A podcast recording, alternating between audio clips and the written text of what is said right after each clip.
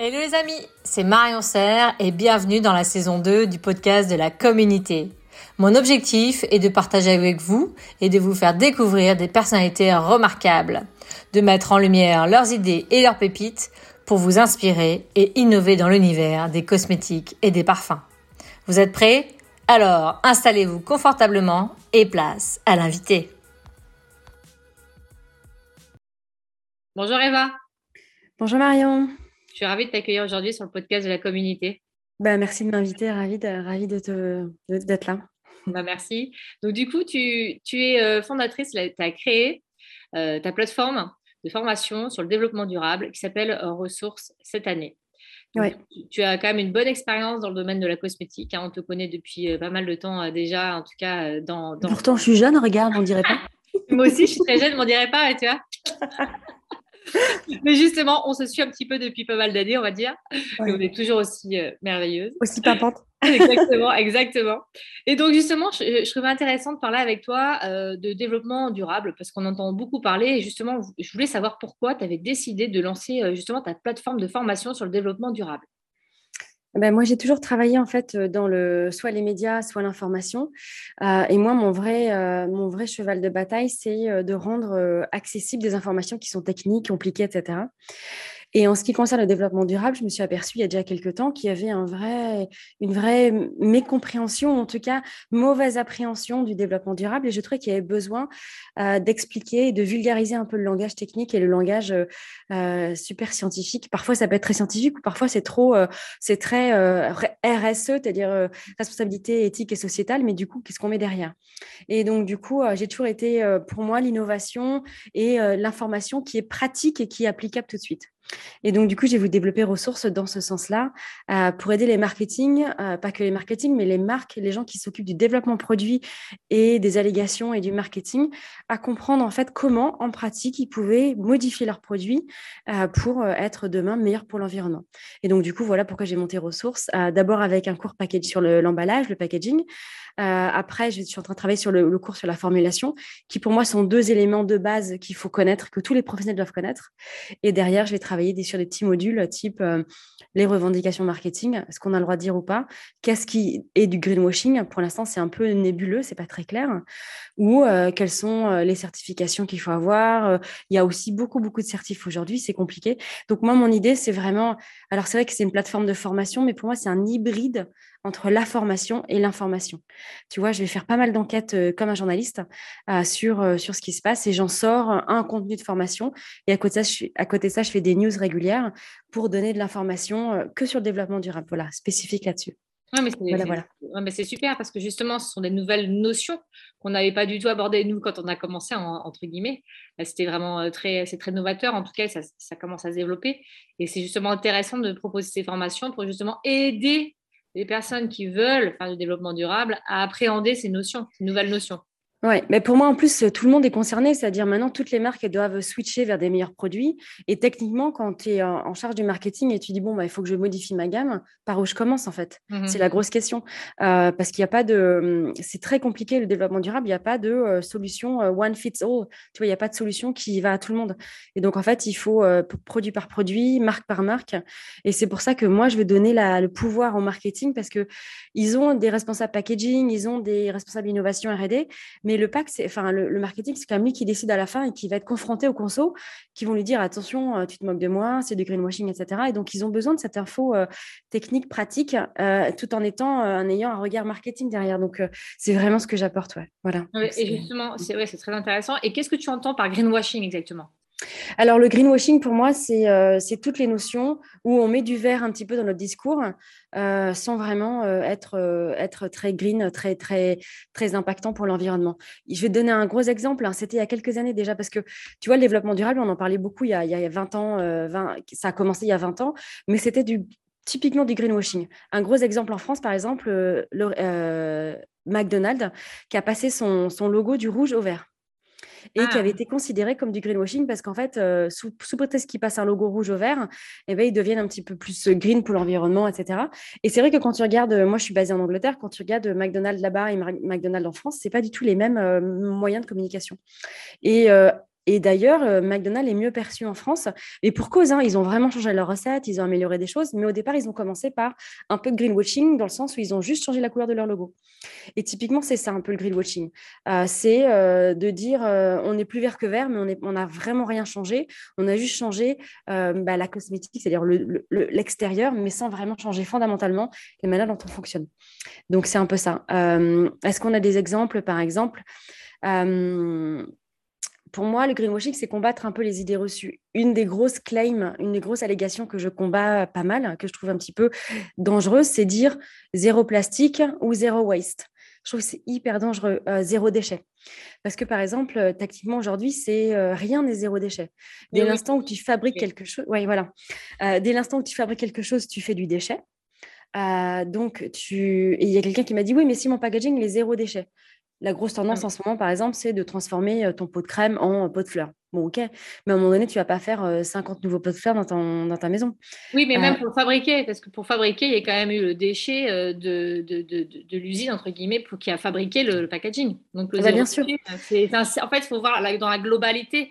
Exactement. Mmh. Ben voilà, moi ce que j'ai découvert en fait en faisant, enfin en tout cas ce que je recommande maintenant aux marques, c'est euh, et c'est ce qui se dit beaucoup euh, au niveau réglementaire, c'est ce qui est en train d'arriver auprès des marques, c'est qu'aujourd'hui quand on fait une, une allégation euh, environnementale, il faut que ce soit sur tout le cycle de vie du produit.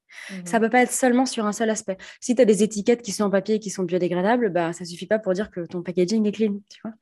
Donc mmh. euh, donc c'est ça, effectivement le zéro waste, et en plus, même si ton par exemple, tout ce qui est cosmétique solide, c'est beaucoup zéro waste aujourd'hui. Mais tactiquement, tu utilises beaucoup d'eau en fait à la maison pour transformer ces formules qui sont euh, solides. Et parfois, tu utilises plus d'eau que si tu avais une formule qui était en liquide en fait au départ. Donc tout ça, ça, ça crée du waste parce que euh, ton, ça crée du déchet parce que ton eau, une fois qu'elle est consommée, bah, elle va dans les, les, les, comment dire, les usines de, de nettoyage et de transformation et elle est réintégrée dans le système. Donc ça, ça fait des déchets. Donc c'est pour ça que pour moi, typiquement, le greenwashing, c'est dire je suis éco-friendly. Bon, ok, c'est bonne pour l'environnement, mais tu, tu savais dire quoi ? En vrai, tu fais quoi ? Concrètement, concrètement, c'est quoi hein ? Ouais, ouais, concrètement, il y a quoi derrière ? euh, Tout ce qui est zéro waste, euh, zéro déchet, zéro plastique aussi, c'est dangereux parce que euh, demain, on aura toujours besoin du plastique en fait. Euh, typiquement, on ne sait pas faire de pompe, une pompe pour un, un parfum ou un shampoing ou peu importe, on ne sait pas la faire sans plastique et on a besoin du plastique. Et aujourd'hui, le plastique reste un des meilleurs euh, éléments pour protéger certains produits cosmétiques. Et donc, euh, communiquer sur les zéro plastique aujourd'hui, si demain, par exemple, une indie brand, elle est en train de lancer une marque, et cetera, et puis elle a zéro plastique parce que elle a que de l'aluminium et du verre, admettons. Et si demain, elle étend sa gamme et elle met une pompe, bah comment est-ce qu'elle revendique le zéro plastique ? Elle ne peut pas. Ouais. Et donc, en fait, je trouve que toutes ces revendications qui sont noires ou blanches, en fait, pour ou contre, c'est ça qui, pour moi, euh, rentre un peu dans le greenwashing parce que rien n'est aujourd'hui noir ou blanc, c'est, tout est plus ou moins nuancé. Parce que rien n'est vraiment complètement bon pour l'environnement ou complètement mauvais. Il y a des curseurs à faire évoluer, il y a des choses qui sont mieux ou moins bonnes. Et donc, toutes ces revendications qui sont un peu trop simplistes, pour moi, sont à éviter maintenant tant, ouais. autant, autant, autant que possible. Ouais, je comprends tout à fait ce que tu veux dire. C'est aussi d'avoir travaillé peut-être plus sur la cohérence générale et globale de sa marque et savoir qu'est-ce qu'on peut faire et pas faire en, en fonction de, aussi sa, de sa marque et, sa, et la cohérence qu'on veut avoir, une globalité. Bah... Exactement, effectivement, les marques, enfin les marques, elles ont aussi un savoir-faire, elles ont un écho aujourd'hui, elles ont une, elles ont une, une âme, tu vois, que les gens, les gens achètent une marque parce qu'ils font confiance à une marque. Et aujourd'hui, il suffit plus d'être juste euh, vert en fait, environnemental. Il faut vraiment avoir des, c'est une approche globale et les, les gens vont acheter parce qu'ils ils, ils achètent une personne, si tu veux, une personnalité d'une marque. Ils n'achètent pas parce que tu as fait un, un, un capot qui est meilleur ou une, une, un, une boîte qui est qui est meilleur pour l'environnement, tu vois. Donc, c'est effectivement, c'est une vision globale. Et dans ce sens-là, il y avait un sujet qu'on voulait aborder. Oui, euh... la diversité. Ouais. Dans ce sens-là, je pense qu'en fait, il n'y a pas de... Il y a pas de... Pour moi, il n'y a pas d'environnement, il n'y a pas de développement durable s'il n'y a pas de diversité. Parce qu'aujourd'hui, dans toutes les marques de cosmétiques, tous les gens qui sont à la tête de ces marques-là ou au développement produit de ces marques, bah, c'est tous des blancs de classe moyenne, quoi. Ou classe haute. Et donc, du coup, euh, comme euh, ce sont des gens qui sont concernés par ça, aujourd'hui, il y a un petit peu aussi un, un, une façon de penser qui dit qu'en fait, euh, le développement durable, ça ne concerne que les riches, c'est un problème de riches, en fait. Parce que, effectivement, les gens qui n'ont pas trop d'argent, bah, ils veulent d'abord se nourrir. C'est ça qui est important pour eux. Donc, en fait, que ce soit emballé dans un aluminium ou un plastique ou un carton, ils s'en fichent. Certaines personnes veulent juste d'abord euh, avoir les moyens de vivre euh, normalement. Vous savez. de se laver s'ils peuvent et de se laver et tout ça. Et c'est vrai que c'est un problème de blancs et de riches, le développement durable, euh, parce que parce qu'on est plus avancé. Donc en fait, quand je parle de diversité, je pense qu'il faut essayer maintenant de recruter et d'aller chercher des gens un peu plus loin, euh, de ne pas se suffire de ce qu'on a dans, dans ces entreprises, parce qu'il y a des choses qu'on ne peut pas comprendre. Euh, par exemple aussi l'accessibilité des produits cosmétiques. C'est très compliqué pour, les problèmes qu'on pro- pour des gens qui ont des problèmes de, comment dire, de, de, aux mains ou des problèmes d'handicap, d'utiliser les produits cosmétiques aujourd'hui. Parce qu'un capot, ça glisse dans la salle de bain. Même se maquiller avec des, des produits, c'est compliqué parce qu'en fait, tout est fin et tout est adapté pour les gens qui sont... Euh, qui, qui ont des facilités naturelles, si tu veux, mais ce n'est pas vraiment accessible. Euh, il y a aussi la question de la couleur de peau. Euh, l'autre jour, j'étais chez une marque euh, de maquillage assez luxe et la vendeuse était noire. Et donc, je, je, du coup, je me suis arrêtée. Je me dis, mais c'est chouette et tout, c'est divers, c'est tout chez vous. Il me fait, non, non, vous vous trompez. Enfin, je suis juste la vendeuse, c'était en magasin, en grand magasin. Elle me dit, c'est vrai que le fait que moi, je sois noire, ça attire beaucoup de, je, de, de jeunes femmes aussi de la, de la même couleur de peau. Mais sur la gamme, euh, j'ai trois couleurs qui me vont. Sur une gamme de quinze, quinze, vingt couleurs. Donc, euh, c'est pas, c'est pas simple. Je dis pas que c'est facile et on va y arriver demain, mais il faut commencer à se challenger, à arrêter d'aller vers le facile. Et aujourd'hui, il y a beaucoup de blanc dans la cosmétique parce que ça a commencé comme ça et c'est comme ça que ça a commencé. Mais il faut aller chercher ailleurs. Et quand on crée une marque, par exemple, je fais partie d'une board d'une marque qui, qui est naissante en maquillage et je leur dis, mais attendez, euh, il faut, il faut des gens de couleur dans votre board aussi. Ah oui, on n'y avait pas pensé. À changer en deux mille vingt et un, euh, il faut des gens, euh, surtout sur du maquillage. Et donc, du coup, voilà, moi, je challenge vachement. Et mais c'est facile pour eux parce que je suis blanche, donc je fais partie du, du, du, du système, si tu veux. Mais je pense que nous, en tant que personne, il faut qu'on se challenge et qu'on se dise, bon, bah, voilà, il faut aller chercher la diversité, la diversité de, de background, de, de, de, de richesse, tu vois, de, de culture euh, et, et de couleur et tout ça, quoi, en fait. Il faut, faut se mélanger parce qu'il n'y a pas que le pot, il n'y a pas que le, l'impact carbone, il y a aussi l'impact sur les gens, en fait, voilà. Et puis la diversité, ça va amener aussi des, des nouvelles idées et d'enrichir, en fait, euh, bah, la marque. Ben, exactement, parce qu'en fait, si tout le monde pense pareil, parce qu'on a fait tous les mêmes études, ben, on n'est pas challengé et puis finalement, on va droit au mur, en fait. Donc, j'ai l'impression euh... quand même aux États-Unis, par exemple, il y avait quand même plus de marques de maquillage qui proposaient justement des teintes. Euh, par exemple, on, on, je ne sais pas, peut-être que c'est aussi culturel au niveau des certains pays. C'est sûr qu'aux États-Unis, c'est beaucoup plus divers et, euh, et euh, du coup, il y a plus de marques. Mais je pense que c'est sur les marques, les legacy brands, comme on dit, les marques plutôt, euh, les, les très grandes marques, type L'Oréal, Estée Lauder, et cetera, où ça manque de diversité. Euh, regarde au niveau des P D G, euh, au niveau des gens qui dirigent. C'est pas forcément que les, les gens qui sont au marketing, mais tout, toute la direction des entreprises, c'est quand même encore beaucoup de blancs, en fait. Mmh. Donc, euh, tout ça, euh, tant que ça ne change pas, et c'est encore des hommes. Hein. L'autre jour, j'étais à une réunion euh, en Angleterre de, de l'industrie euh, beauté. Et euh, le P D G, c'était un, un homme blanc euh, français. Euh, voilà, j'ai trouvé ça dommage. Enfin, c'est bien, mais on en voit trop des gens comme ça, en fait. Donc, euh, et du coup, tant qu'en fait, c'est les mêmes gens qui dirigent, on ne changera pas vraiment de cap. Mais c'est vrai qu'il y a des indies, il y a plein de choses qui changent, ça évolue, et cetera. Mais je trouve qu'il faut encore plus se challenger et il faut recruter des marques comme ça. Il y a des marques, de toute façon, qui se font racheter par les grands groupes et ça évolue de toute façon. Mmh. Euh, mais il faut encore, euh, il faut penser à ça de manière euh, vraiment systémique, en fait, maintenant. Mmh. Oui, et que de toute façon, si on veut aller dans le développement durable, il faut euh, s'ouvrir et... Euh... développer la diversité, quoi qu'il arrive, dans les entreprises et aussi euh, dans les points de vue et dans les produits. Exactement. Et dans les, dans les, ouais, dans les personnes, en fait, parce qu'il euh, y a des choses auxquelles... Euh, c'est vrai que la diversité de, de culture et de, et de background permet de, de, de challenger les idées reçues, en fait, de challenger ces choses-là. Voilà, donc c'est intéressant. C'est intéressant, ça fait. Et donc ensuite, tu voulais qu'on discute un petit peu de marques, justement, qui innovent en développement durable. Donc, pour toi, ouais. Quelles sont les marques ? Alors, il y a des super marques. Par exemple, je pense à une marque euh, américaine qui s'appelle Mega Babe. Et ils, ont, euh, ils sont vraiment sur une niche. Euh, typiquement, euh, ils s'adressent aux femmes euh, qui sont en surpoids. Et ils font en fait des, euh, des déodorants ou des, euh, ou des huiles, euh, ou des, qu'on appelle ça pas des huiles, mais des baumes pour le corps, pour des parties de la, de la, de la peau qui seraient un petit peu euh, gênantes. Par exemple, ils font des baumes pour les cuisses. Euh, par exemple, en tant que femme, si tu portes des jupes, si tu as les cuisses qui se croisent, qui se croisent, parce que mais pas, c'est, c'est pas que les gens qui sont en surpoids. Hein, toutes les femmes, globalement, quand tu Euh, oui, normalement, les, les jambes se touchent. Et, et ça brûle les jambes, en fait. Et donc, du coup, ils ont développé des produits que pour ça. Et ils s'appellent Mega Babe. Euh, je trouve ça génial, en fait. Et oui. sur leur com, ils, ils sont, voilà, sur leur com, ils sont hyper ouverts. Et du coup, ils sont vraiment sur une niche. Et donc, ils sont que sur les produits, par exemple. Ils ont aussi le boob sweat. Euh, c'est pour tout ce qui est, si tu as, tu vois, sous, la, sous, euh, sous les seins, ah. si tu as les seins qui, euh, qui se feintent aussi, normal en fait, euh, je veux dire, c'est pas besoin d'être en surpoids, n'importe quelle femme peut avoir ça. Et du coup, c'est des, c'est des baumes que tu mets à certaines parties du corps pour éviter d'avoir des problèmes de frottement de peau et donc du coup d'irritation et de problèmes de peau. Ce qui est génial, c'est hyper niche, mais c'est hyper intéressant. Donc, et je trouve qu'on ne peut pas avoir pas... peur de, de la niche en fait, c'est encore possible. Ben, voilà. Et on ne voit pas ça dans les, dans, les, dans les grandes marques parce qu'en fait, en plus, ils ont une communication super décalée, mais c'est hyper intéressant. Je trouve ça génial parce que du coup, s'adresse à une niche. Euh, pour parler aussi encore d'une niche, il y a la marque Kohl Kreative. Ça s'écrit euh, K H O L euh, Kreative, K R euh, Kreative avec le début un K. Et là, ils s'adressent à des gens handicapés. Et du coup, en fait, au lieu d'avoir fait des, des stylos de maquillage rond, ils ont fait des, des, des stylos carrés. En fait, tu vois, les, les, ah. les, les, les manches des... des, des euh, pardon. Oui, des... Enfin, le crayon, il est, il est en fait carré au d'être rond, quoi. Les pas... manches, voilà, les manches des crayons, mais aussi les manches des... Euh, euh, des, qu'on appelle ça, euh, des brosses, et cetera, pour ça, s'appliquer le maquillage. Ils ont des, des brosses un peu différentes. Au lieu d'avoir des, des bouts, tu vois, euh, la, la brosse au bout, ils ont la brosse, en fait, et, euh, qui s'applique comme ça, en fait, tu tapotes, en fait, si tu ah, veux. D'accord. La brosse, elle est en longueur, elle est, elle est en, en pinceau plat, si tu veux. C'est plutôt un pinceau plat, ce qui est super intéressant. Euh, et pareil, sur leur com, ils font, ils font appel à certaines personnes et tout ça. Euh, et du coup, c'est, c'est, c'est, c'est, c'est intéressant. Après, sur les marques euh, Legacy, Euh, par exemple, on a Pierre Fabre hein, qui est hyper intéressant. Ils ont lancé le, leur euh, index environnemental où ils calculent, ils donnent des, des, des, des, des, des, ils calculent si tu veux l'impact environnemental sur leurs produits. Et ils ont l'impact, ils ont mesuré l'impact social, sociétal, l'impact produit, packaging et l'impact ingrédient. Donc ils sont allés sur tout le scope. Et d'après ça, ils donnent une note A, B, C ou D à leurs produits en fonction de l'impact environnemental. C'est eux-mêmes qu'ils... qui ont défini euh, tous les critères. Ouais, c'est eux-mêmes qu'on définit. Ils ont mis ça de manière open source, ce qui veut dire que toutes les marques peuvent avoir accès à ça.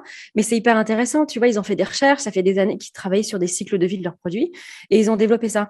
Alors après, les gens peuvent se méfier en disant oui, mais c'est la propre marque, c'est comme si moi je me notais moi-même. D'accord, mais ça leur donne un peu, euh, comment dire, des moyens d'action et des mo- et des leviers de, de à faire évoluer en fonction de de, de leur impact. Oui, c'est un premier euh, pas aussi, c'est un, aussi aller vers quelque chose de nouveau, différent et c'est aussi euh, ça, d'être transparent. Même si exactement. On... Oui, euh... Déjà, transparence. Bah, en parlant de transparence, Guerlain, justement, euh, a parlé de choses hyper intéressantes. Ils ont lancé il y a quelques années déjà le bi... la plateforme Be Respect, euh, le respect des... des abeilles. Et en fait, là-dessus, ils il montrent sur un capot ou sur un parfum bah, qui est le fournisseur de chaque produit. Euh, le capot qui a fait le capot, qui a fait le pot, euh, qui a fait la bouteille, qui a fait le parfum, et cetera. Et tu peux aller sur la plateforme et tu peux voir où sont fabriqués tous les produits. C'est hyper intéressant, tu vois, en termes de, de développement durable. Et en parlant de ça, ils ont aussi... Euh...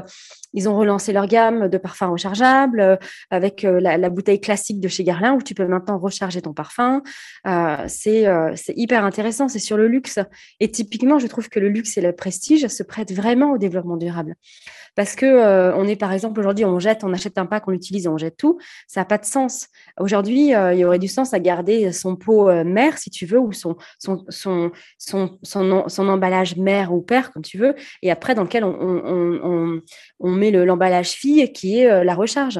Mmh. Et typiquement, le luxe, euh, bah, ça s'y prête parce que tu vas garder ton pot, il est magnifique. Il est oui, magnifique, c'est clair. Et puis, c'est un coup, hein, tout ça fait. Mais ça me fait penser, justement, tu te rappelles, à Thierry Mugler, il a été quand même assez avant-gardiste quand il avait lancé ouais. le, son premier parfum. Les Fontaines. Euh, oui, avec les Fontaines, exactement. Tu allais dans un magasin euh, remplir avec les Fontaines. Et ça, voilà, et, man- et maintenant, tout le monde s'y met. Mmh. Ouais. Non, non, c'était hyper avant-gardiste. C'était, euh, c'était chouette à l'époque. Euh, et du coup, c'était en, dans les années deux, début deux mille, je crois, il me semble, non ? Ouais, je pense, ouais. Voilà, et du coup, euh, c'était. Mais maintenant, tout le monde s'y met, c'est ça qui est intéressant, c'est, mais c'est, c'est que tout le monde se met à ça. Après, les enjeux de, du rechargeable, c'est euh, bah, les doubles références en magasin, le, le, l'espace de recharge. Donc, il va y avoir une transition un peu compliquée où ça va être compliqué de se battre pour l'espace et pour, pour les nouvelles applications, parce que ça nécessite aussi un, un, une transformation de la, la chaîne aussi d'approvisionnement. Donc, on va prendre un peu de temps, mais je pense que c'est, un, c'est l'avenir, oui, la recharge et... Tout à fait. Et en même temps, je pense que c'est aussi le moment parce que de toute façon, il va y avoir des changements au niveau des, des magasins puisque je pense que maintenant, les gens qui vont acheter en magasin, ils veulent vivre aussi une vraie expérience, entre guillemets. Donc, c'est peut-être aussi le moment de changer tout ça. Bah exactement, puis en plus ça favorise euh, la loyauté, euh, les gens continuent à, à rester du coup avec la même marque s'ils rechargent. Non, c'est hyper intéressant. Après, on va voir, je pense, dans les années à venir ce que ça va donner, euh, comment les gens vont vraiment l'adopter, comment les marques vont euh, transformer leur modèle, mais ça va être intéressant à, à, à regarder. Ouais. Ouais, c'est super. En tout cas, merci beaucoup Eva donc, euh, pour toutes ces informations et ce partage euh, justement sur le développement durable. En effet, je pense que c'est, ça vaut le coup euh, d'aller plus loin et de se former et euh, d'aller chercher les, les innovations et de, de diversifier toutes les sources et euh, de regarder ce qui se fait aussi pour être aussi inspiré. C'est ça aussi l'innovation. Ouais. Et ouais, exactement. Toi, oui. Et, et c'est pour ça que moi j'ai lancé Ressources pour justement, parce qu'en fait je pense que si on ne se forme pas, on va vers le greenwashing, on va vers euh, des idées reçues. Il est important pour moi que les professionnels se forment sur le développement durable pour comprendre les enjeux, avoir une vision globale, une vision aussi produit pour mettre en place après des meilleures solutions. Alors ouais. Justement, comment on fait pour euh, te contacter? Et aussi... on, on va laisser peut-être mon, mes coordonnées, mais moi, je suis, je, on peut me trouver facilement sur LinkedIn, Eva Lagarde. Et d'après ça, on retrouve ma société Ressources, re-source au pluriel point co. Sur mon site, il y a toutes les infos. Et là, je suis en train de développer tous les différents modules de formation. Et on n'hésite pas à me contacter. Sur LinkedIn, c'est le plus simple. Euh, voilà. Super. Bah, merci beaucoup, okay. Eva, en tout cas. Je te souhaite une belle continuation et je te dis à bientôt. Merci, Marion. À bientôt. Au revoir. Ouais. Merci les amis pour votre écoute et le temps passé avec nous. Avant de vous quitter, vous retrouverez les notes du podcast sur mon site internet easy tiret cos point com et les vidéos des interviews sur ma chaîne YouTube. Vous pouvez me proposer des invités ou si vous aussi vous avez envie de partager vos pépites pour innover, contactez-moi sur LinkedIn. J'ai hâte de lire vos propositions et vos feedbacks. Et si ce contenu vous a plu, est-ce que je peux compter sur vous pour l'évaluer avec cinq étoiles sur votre plateforme de podcast préférée, de mettre un avis, d'en parler autour de vous, de le partager pour faire découvrir à d'autres ces personnalités remarquables et pour m'encourager aussi à continuer l'aventure de la Com'Unité. Merci à vous et à très vite.